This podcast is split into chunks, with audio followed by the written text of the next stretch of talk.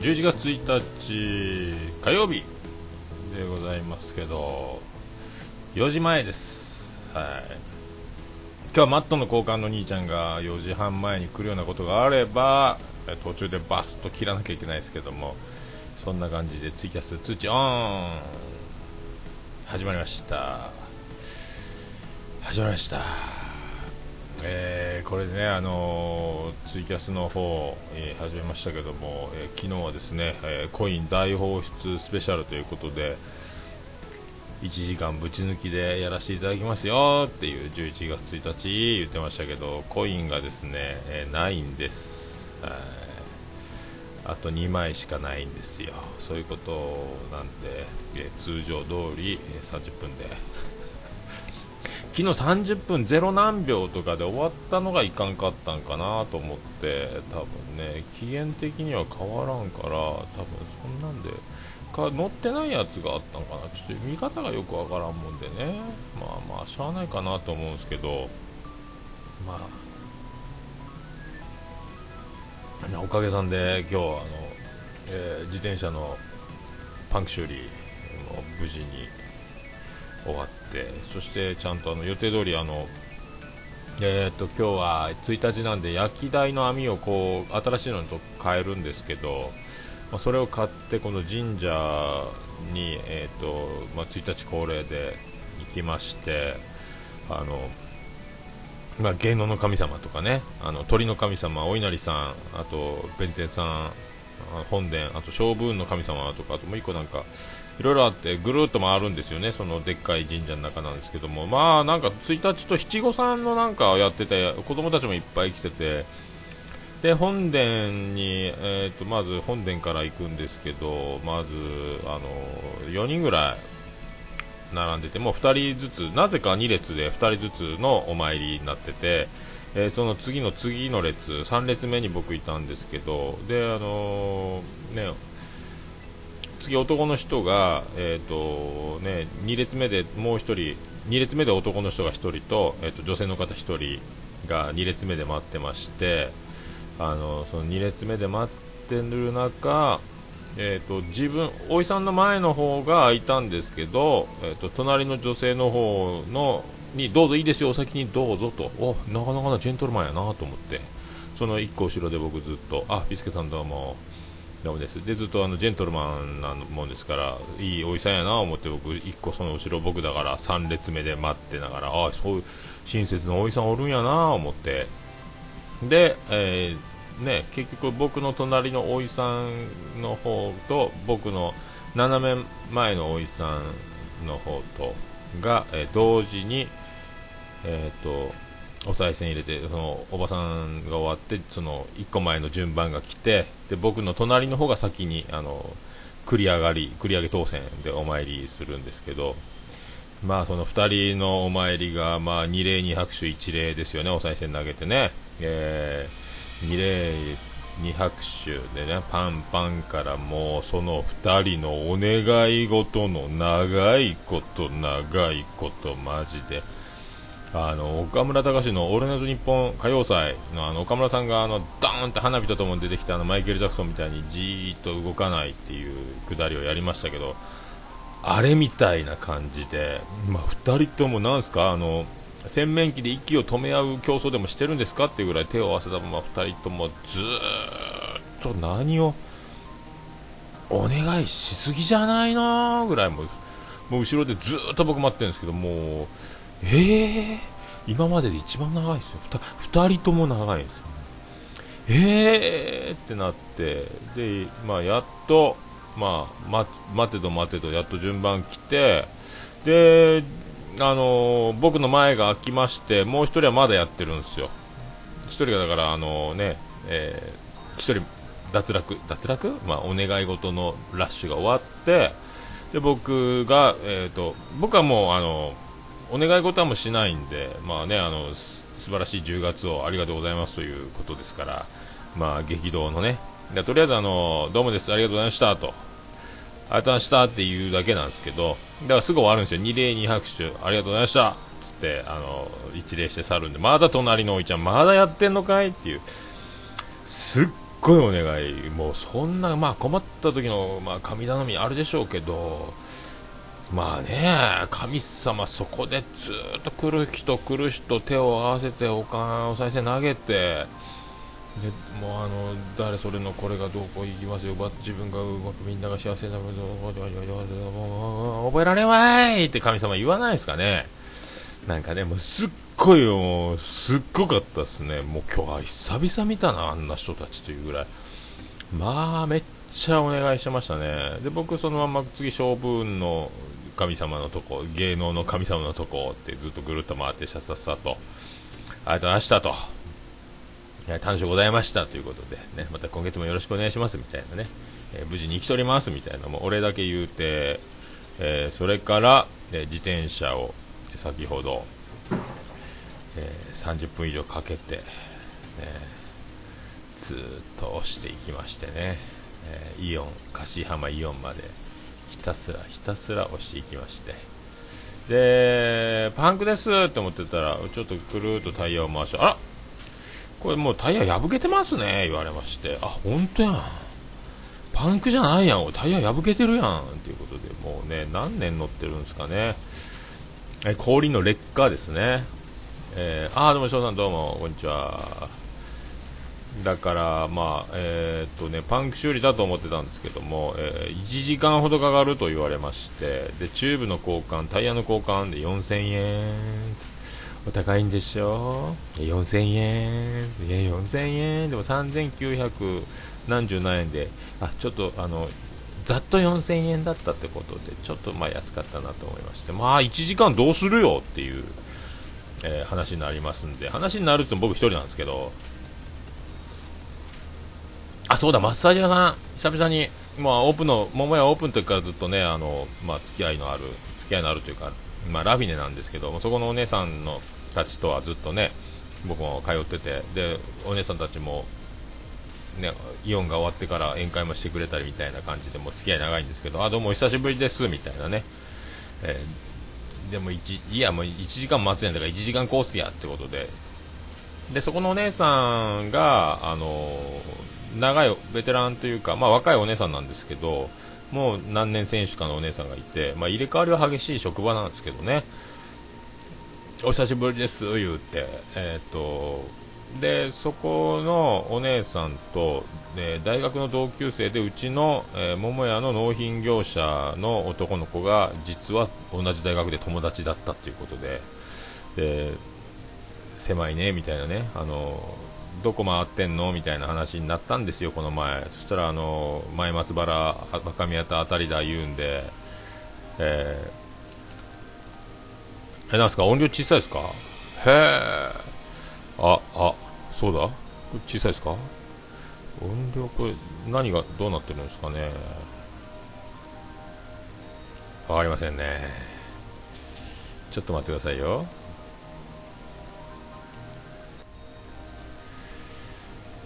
こんな、多分これ、あれ、ボリューム、あれですね。あのー、ピスケさんとの収録でスカイプ用に音量調整してたまんまですね、多分ね。昨日もだからちっちゃかったじゃないですか今、もう波形ビヨンビヨンですよね。かなりでかくなったと思います。あ、バッチリですか。あやっぱそうか。そういうことか。マイクビヨンビヨンに波形が変わりました。これね、スカイプで、をつなぐと、あの、割れるんですよ、スカイプの音声が。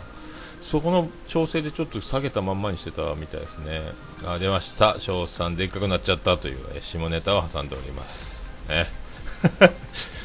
かっこマギー信じとは書いてますけどね。何のことでしょうかね。で、なんかあの、ね、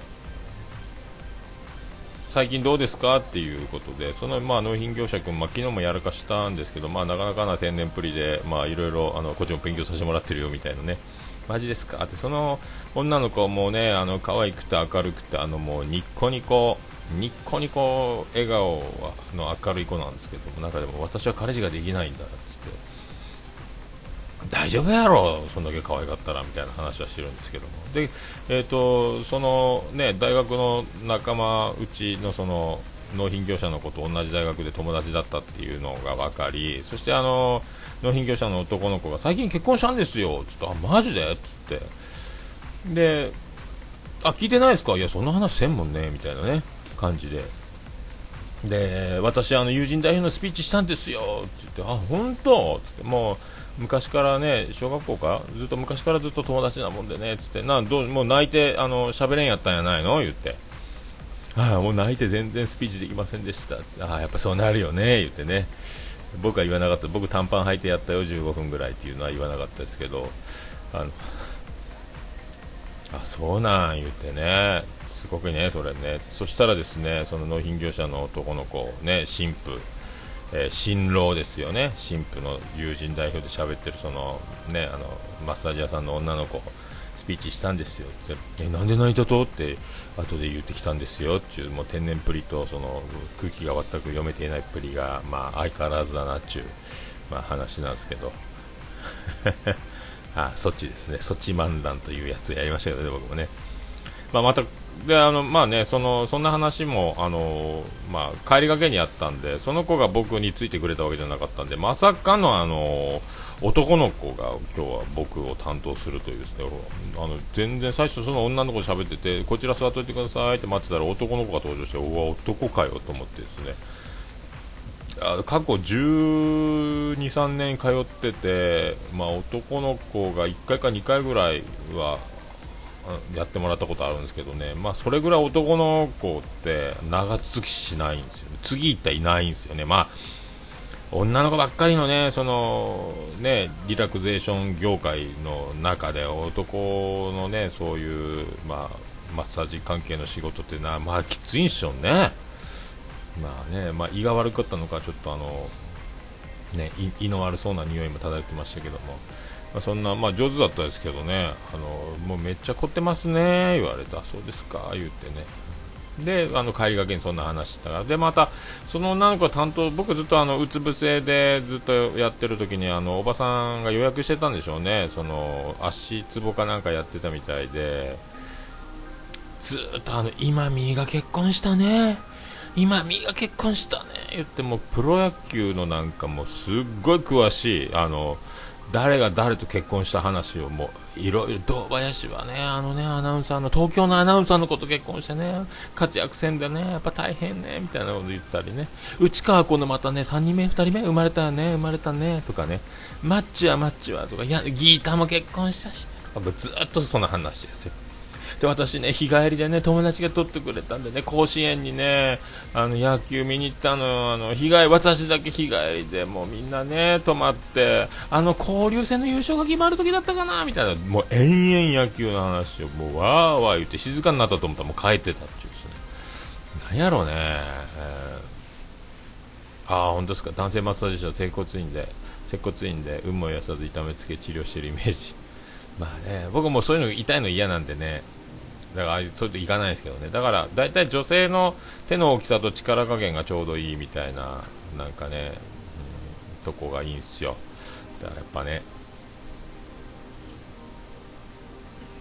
まあもうずっとそこ行ってるから、まあ、仲がいいというかもう顔見知りですからね。まあそんな感じなんですけどね。まあ面白かったなそんなんで。わーわーわーわーいうおばちゃんいましたね。まあ野球のその誰が結婚した誰が結婚したみたいなのもずっと言ってましたね。本当に。そこそこそこ詳しいんだみたいな。いや本当代わりにあの変わって女の子もあそうですかはあはあはあ言うてね。であの松坂大輔は本当あのアナウンサーの年上のねこと結婚してもうあんなに旦那大変なのにもう全然福福岡に一緒に住んでついてあげなさいよって私はもう言いたいんだけどね言ってねもう言ってましたけどねなんかね。いやねでもね。ああどうも翔さんどうも。お世話様です。ありがとうございました。いやでもね本当ね。まあ、松坂大輔がねあの奥さんと子供がボストンになぜ帰ってこないかも教えてあげたかったですけどね。あの最高の、えー、学、えー、ね、あの学習環境を教育環境の中ですごいお金をかけてもう世界トップ有数のトップレベルの教育を受けさせてるからあの福岡に帰ってるところじゃなくて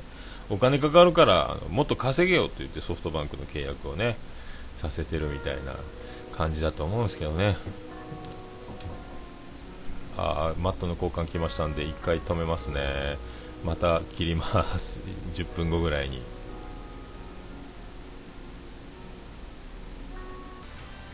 はいそういうことでございまして、えー、中断を、えー、挟みまして、えー、再び、えツイキャスを開始するという流れになっております。まあ毎回毎回だんだんあの早くなってますね。マットの交換来るのが。もう4時ちょいですよ。大体前5時前ぐらいに来てたんですけどね。まあ、ゴリゴリ早いです、まあなんかツイキャスもあのどんどん今、人が増えてきて、ああ俊く君、ね、アマンさんが登場した、えー、瞬間にマットの交換が来て、えバスッと切るみたいな、えー、感じになりましたけど、いやわけわからんですね、本当ね。何がどこでどこまで喋ったんですかっていう感じですけど。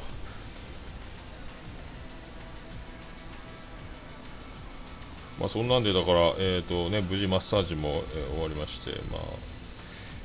まあ、ショックね。久々男の男の子のマッサージという感じになりましたけど、はい、まずね自転車を受け取って、えーと、乗って、えー、帰ってきてというね、えー、感じで。えーああ、カティントン。あ、なんかやってましたね。あれ、マッシュさん一人でやってたんですか、カティントン。ついに一人で。まあね、みんなのね、タイミング合わせるのは大変でしょうからね。あ、なんかカティントン、今今日からですか、復活したんですよね。確かね。あの、配信ね。確か。最後2人になって終わった。あ、そうなんですか。へ。えあだ合流1人で待ち合わせ待ってながらツイキャスみたいな感じだったんですかね。ああそうなんやそうなんや。いやだからまあえっ、ー、とあと何でしたっけ。まあそんなとこですか。あのえーでまたそのねマッサージの女の子の同級生でうちの納品業者である、えー、子なんですけども、えー、月曜日は休むなら月曜日というお店桃屋なんですけどで大体月2なんで大体は空いてるんですよね桃屋ね。えーと、それが昨日月末なもんであの注文を入れてたんですけど、えーと現金であの支払いをするもんですから、えーと、伝票の日付が、え、月末の場合、えーと、で熊本からの肉の納品が今日の1日になるので、えーと、伝票が月末になるとあの現金をそこでもらわないとあのおかしなことになるんで僕が日曜日の、えーと、夜にあのメールフォームでスマホから発注を送信するんですけど全部今日の納品に操作したっていうんですよ。だからあのお肉が熊本で月曜処理の火曜納品今日納品なんでそこに加えてあの料理用のお酒とか片栗粉とかえーとまあ、その他ポテトフライとかもろもろの、えーと、お肉熊本で、えーと、処理をして持ってくる鳥以外の商品を見ずに、えー、全部今日送りにしててでオープン間際になっても来ないんで担当にお兄ちゃんに電話して今日は納品まだですか？つってあえあのなんかなんか急ぎありますか？急ぎあったらちょっとあのああのね日本酒とかねあの片栗とかいるよ言ってあはいあの9時頃になってもいいですか？あの6時からオープンするよつって。で6時半ぐらい持ってきましたからね。なんでそういうな積んでなかったの？って言ったら結局そういうことで伝票の都合上、えーと、積んでませんと。でうちがオープンするかどうかをまずあの判断してないよねっていうことなんですけど昨日もオープンしてたしもう納品してじゃあねってなんで積んでなかったの？って言ったら伝票の都合上、えー、11月1日処理にする以上あのそういうあの商品の納品の内容が見れないもんですから、え、全部だから事務方の、えーと責任であるかのような言い回しをしてあの自分もあの被害者みたいな顔して持ってきましたんであれっていうことですけどまあ今日ねあのもう一回聞いてみようと思いますけど。でもうちが休みと思ってたから見ずにノールックで全部火曜日に回したんじゃないのっていう。ねもしかしたらと今日オープンしてたらもしその注文内容は月曜納品で送っているフォーム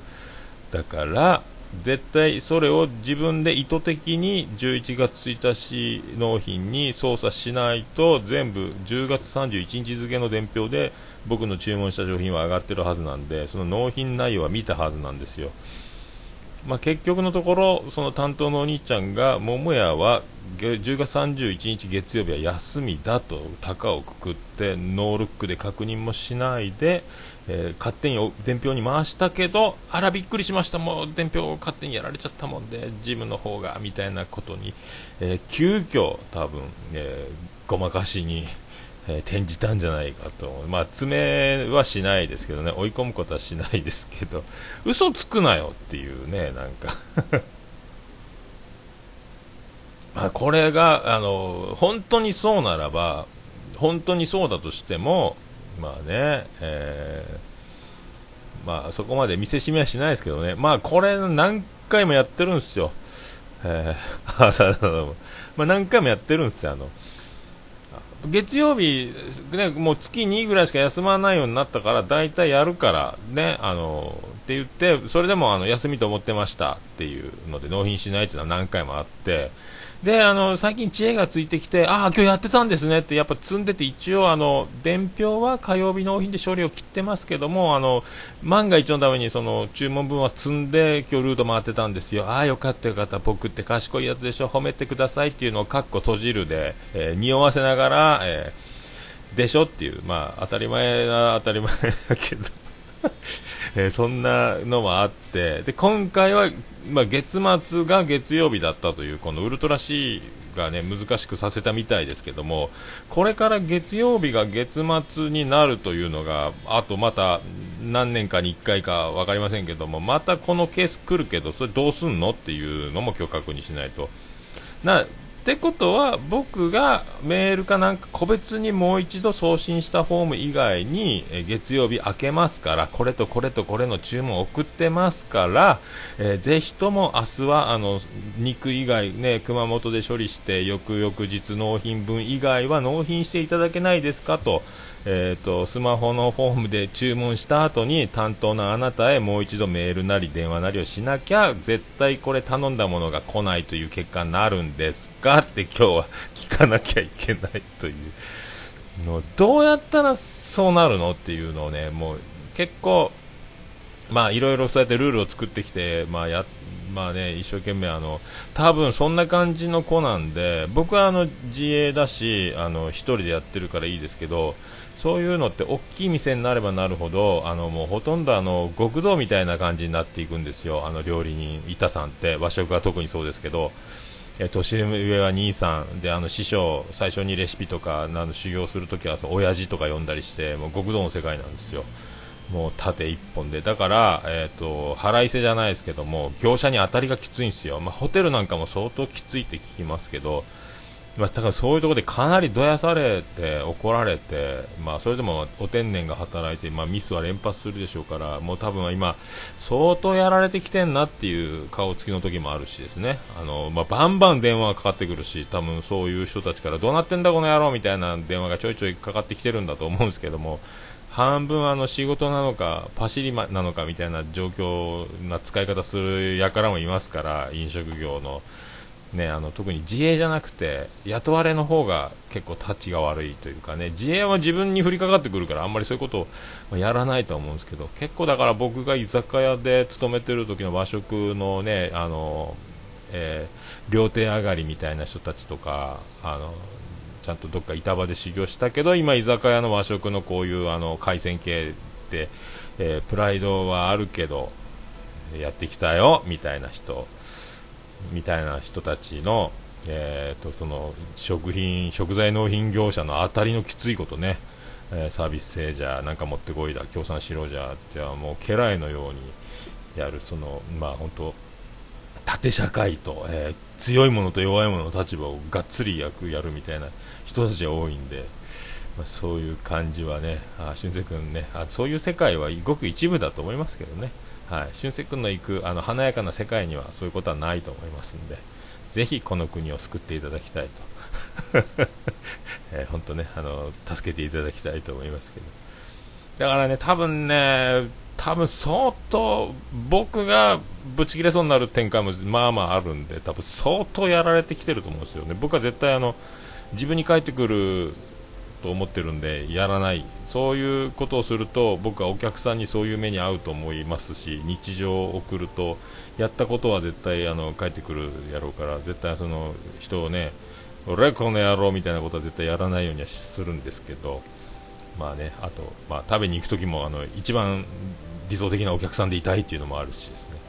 まあ、そういう感じなんですまあね、やられてきてんな、ちょっと涙目なってんなって時もありますからね、心ここにあらずやなっていうか、相当怒鳴られてきてんなみたいな。で、まあ、あの、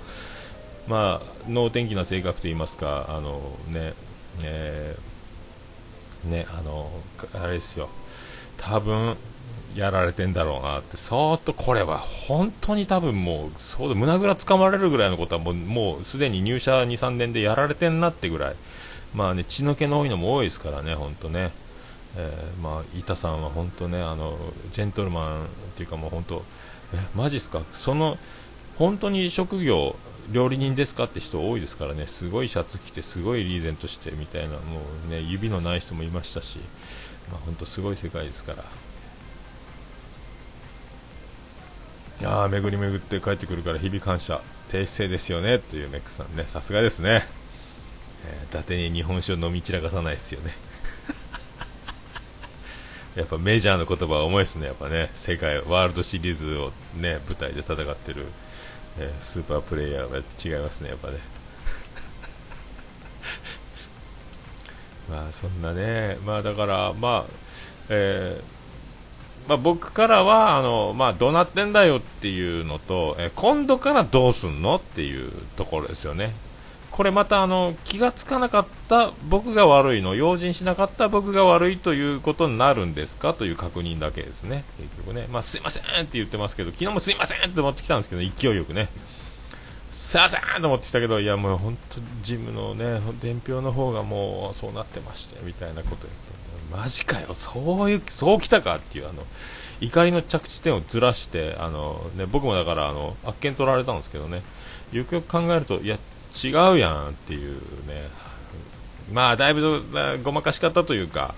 謝り方というか、まあ、その辺はやっぱね、2、3年、3年、4年ってやっていくうちに上手になってくるんでしょうけどね、まあ、怒られ慣れしてすぎてるなというか、まあ、そういう気もしないではないですけど、まあ、そんな、まあ、今日無事にね、まあ、あと僕はあのオープンが6時ですよ、であのせめて5時半までには持ってきてもらわないと、えー、6時5分前とかに持ってこられてもあの1人やから、えー、頼むっていう答え言ったことありますけどね。天草大王が来て、えー、ね、手羽もももも、えー、全部胸もさざみもついた状態の、え鳥の格好したのが、えーと、納品されてもすいません天草大王の桃焼き1つって言われてもそこから解体ショーですかっていう感じ。1人では間に合わないよねっつってね。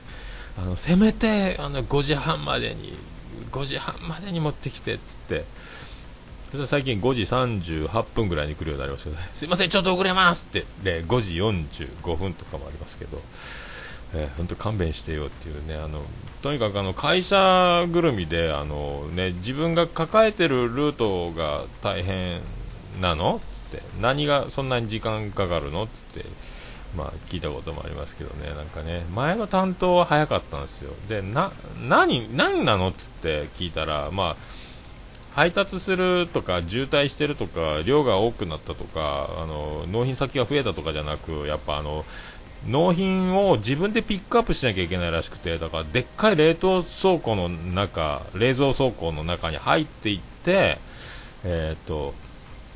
あの借り物競争みたいにね店舗別に納品がねサララップがいる、えー、醤油がいるポン酢がいる油がいるポテトフライがいるあとねなんか他ドレッシング系がいるとかソース類がいるとかえーと、冷凍でそのブラジル産の肉がいるとかねあの普通の豚バラとか何でも扱ってるから全部それを、えー、店ごとの伝票で集めてそれを自分でトラックに積んでそれから配送するで、ランチタイムとか朝からやってるお店の分をやった後午後にもう1回戻ってきて今度僕らの夜営業の分を積み込んで出るらしいんで。え何が遅くなるっていうのは自分がまだ入社慣れてないですからそのピックアップに時間かかるとその借り物競争であれどこだっけこれどこだっけを、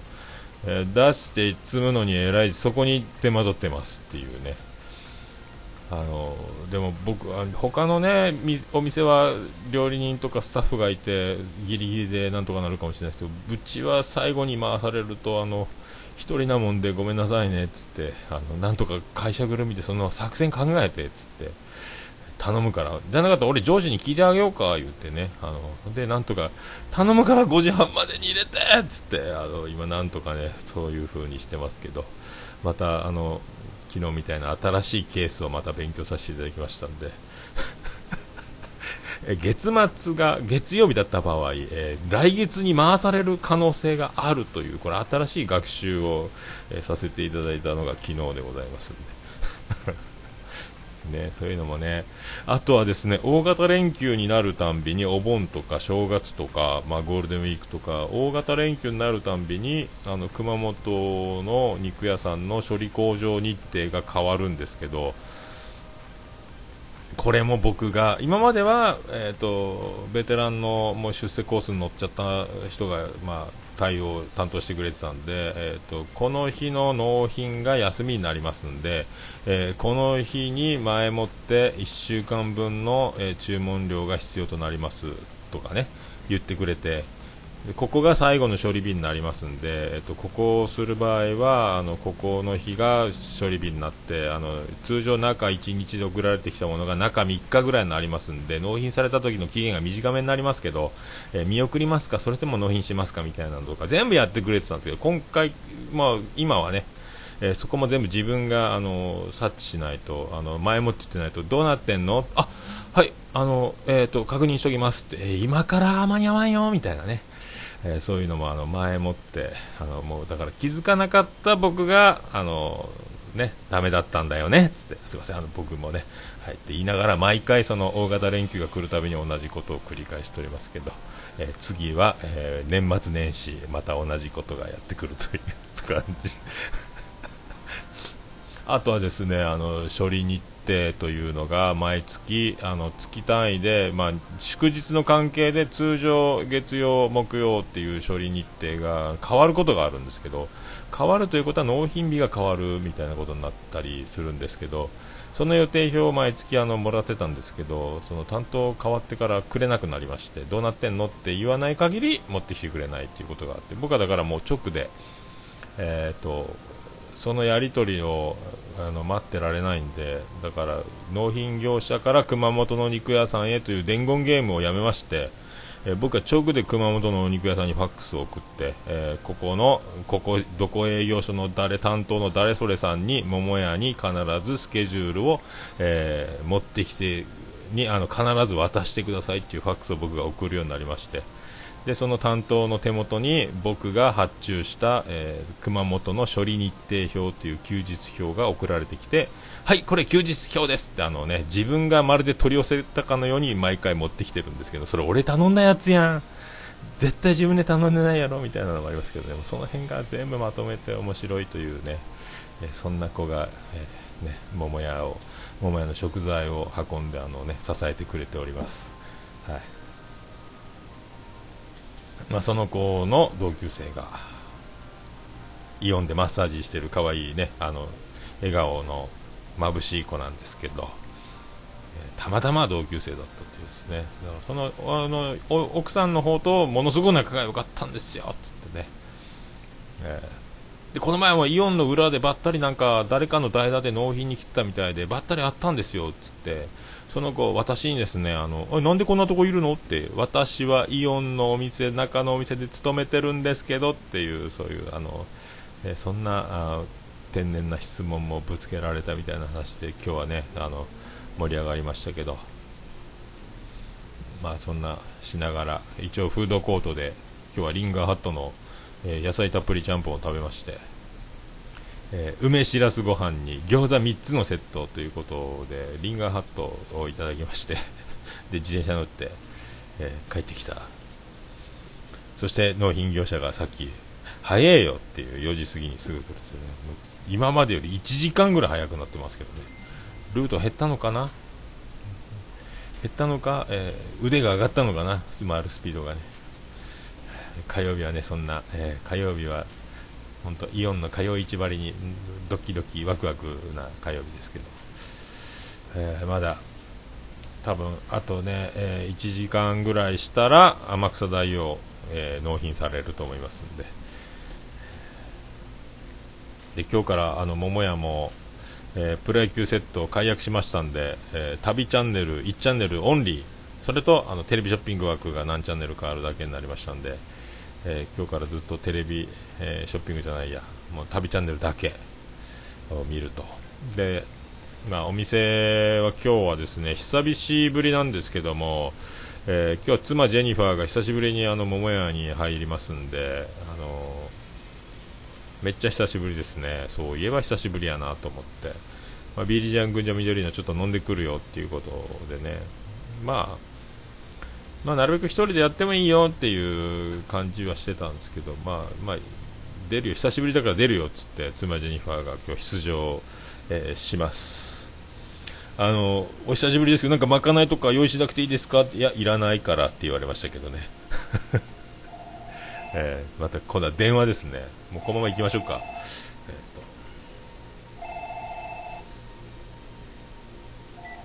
はい、もめです。あどうもどうもお世話になります。あお願いします。2ケース。あ大丈夫ですよ。やりますんで。はい。はい。はいあ大丈夫です。言いますよ。はい。はいどうもお願いします。はいありがとうございます。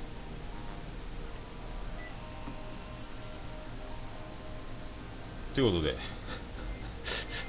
えーと、炭のね納品の、えー、電話ですけども、えー、祝日入ってますけど大丈夫ですか？言われます。あどんどん入れてくださいということで、えー、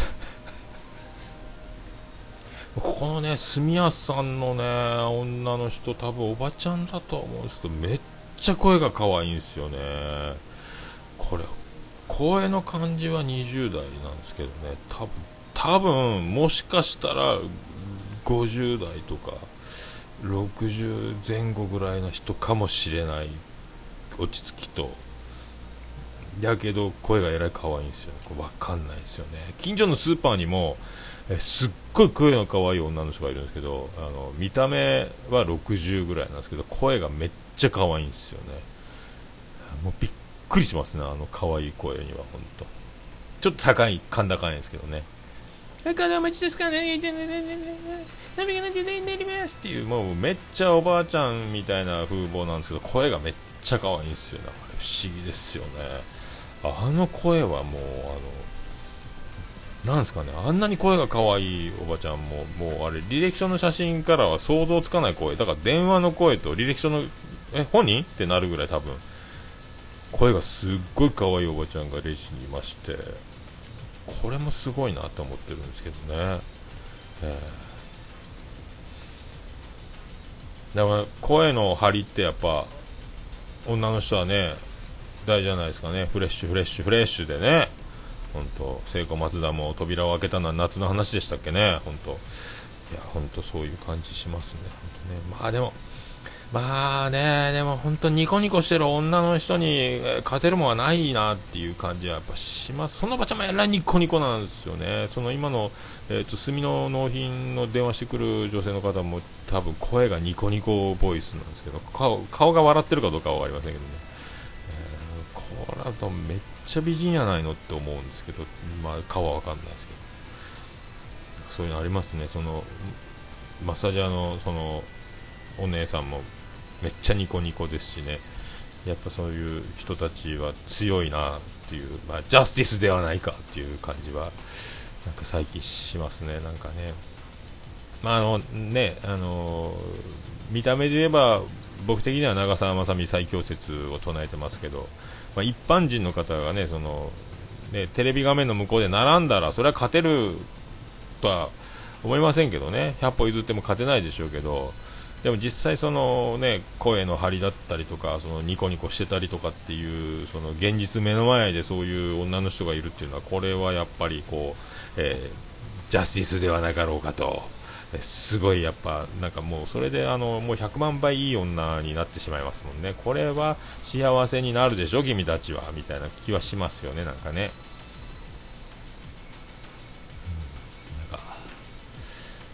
あと昨日なんか YouTube ざーっとなんか編集中というかあのアップロードしてた時にちょっと出てきてなんかあの逃げるが恥のやつ楽器のやつのダイジェスト版みたいなのが YouTube で上がってて40分ぐらいですかね。まあ見なかったんですけど23分ちゃちゃちゃちゃってパッパッパってちょっとだけ見たんかな。古田新太とか出てるんですね。でなんか、えーと、星野源が真面目ななんか感じででなんか楽器が派遣なのかなんか契約なのかで、えーと、妻を給料もらってやってるみたいな話みたいですね、どうやらね、なんかね面白そうやなと思って、ああ、そんなんやったら楽器人気出るわみたいなね、またね、なんか面白そうなドラマやってんなって思っただけですけど、結局、あのすぐ飛ばしちゃいましたけど。あこれ流行るわ。と思ってね。あれどこですかね？フジテレビなんですかね？あれね。面白そうなドラマやってんなと。あれがだからどれぐらい視聴率を取ってるのかもちょっとわかんない。もうほとんどマジでテレビ見てないなと思って。昨日も伊集院さんの深夜のバカ力をこう、まあ、聞いてましたし。ああとあれですね。ルーシーちゃんの「オーマイルーシー」かっこ仮が、えっ、ー、と、くらごまあ、何の略やろ、くらごまって。まあわかんないですけど、あのー、で、ツイッターで上がってて、そのままツイッターからシーサーブログのページに飛んで再生してたんですけど、なんかツイッターに戻った時に消えてて、あの、あ、そっか、もう、そうだ、バックグラウンド再生できんやった、みたいになったんで、これ iTunes に、え出てくるのをちょっと待って、ちゃんとやっぱ iTunes で、あの、ポッドキャストのアプリから聞くのが一番聞きやすいですね。なんかね、なんだかんだ。ね、シーサーブログから聞くよりはやっぱ本当ね、あの、本当ポッドキャストアプリで再生するのが本当、いや、やっぱ一番いいなと思いますんで、えっ、ー、と、ちょっとあれ、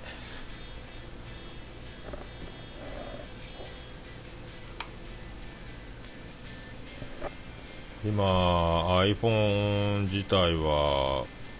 えー、48未再生48ですやん。ねでうさこさんのスピークイージーも登録しましたしね。あの小倉ラジオ修羅王丸の小倉ラジオもついに、えー、入れました。はい。ついに藤巻さんに怒られるなと思って。なんか面白そう面白そうな感じし藤巻さんがえー、生き生きとやってる感じだったです、まあ、あそうそう。あの流行り物通信簿もちょっと聞いてみようと思って。特勤マッシュとかあのねあの音亀の春さんの話とか聞いててあの春さんまたゲスト出てましたしね。まあちょっとまた増えましたね。もう何個あるかわからんわマジで。ガンガン増えるんで週末にあのすごい未再生が大量に生産されるということで、えー、まあなるべくあのね1.5倍速が普通に聞こえるぐらい僕の耳があの慣れてきましてもう2倍でも聞けるようになってきましたねなんかね。なんかでも2倍で聞くのもなと思うんですけどね。まあ一部当倍で普通の倍速で聞くとみんなゆっくり喋ってるように感じてしまってなんか自分がだんだん早口になってるような気がしないでもないんですけど。まあでもこの辺でなんかこのまま睡眠学習でだいぶ寝てる間にすっ飛ばしてあのだいぶな再生してしまって何を再生したか分かんないという状況もまああるんですけどね。まああとそろそろ、えーと、もう1週間経ちました。栄光の飲み会、ね、あの音源をちょっとちょっとずつ小出しにちょっと編集しようと思いますんで、えー、短く5分ぐらいにまとめてね、はい、そんな感じで。勤労していきたいと思います。あと30秒切りましたので、はい、また張り切って今日も勤労したいと思います。なんだかんだ1回中断ありましたからこれ全部で40分ぐらいやってんですか？あ45分ぐらいやってんですね。長々と、えー、ありがとうございました。それでは皆さん良い火曜日の夜をお過ごしくださいませ。それではまた明日あたりやりたいと思います。それでは皆さんごきげんよう。ありがとうございました。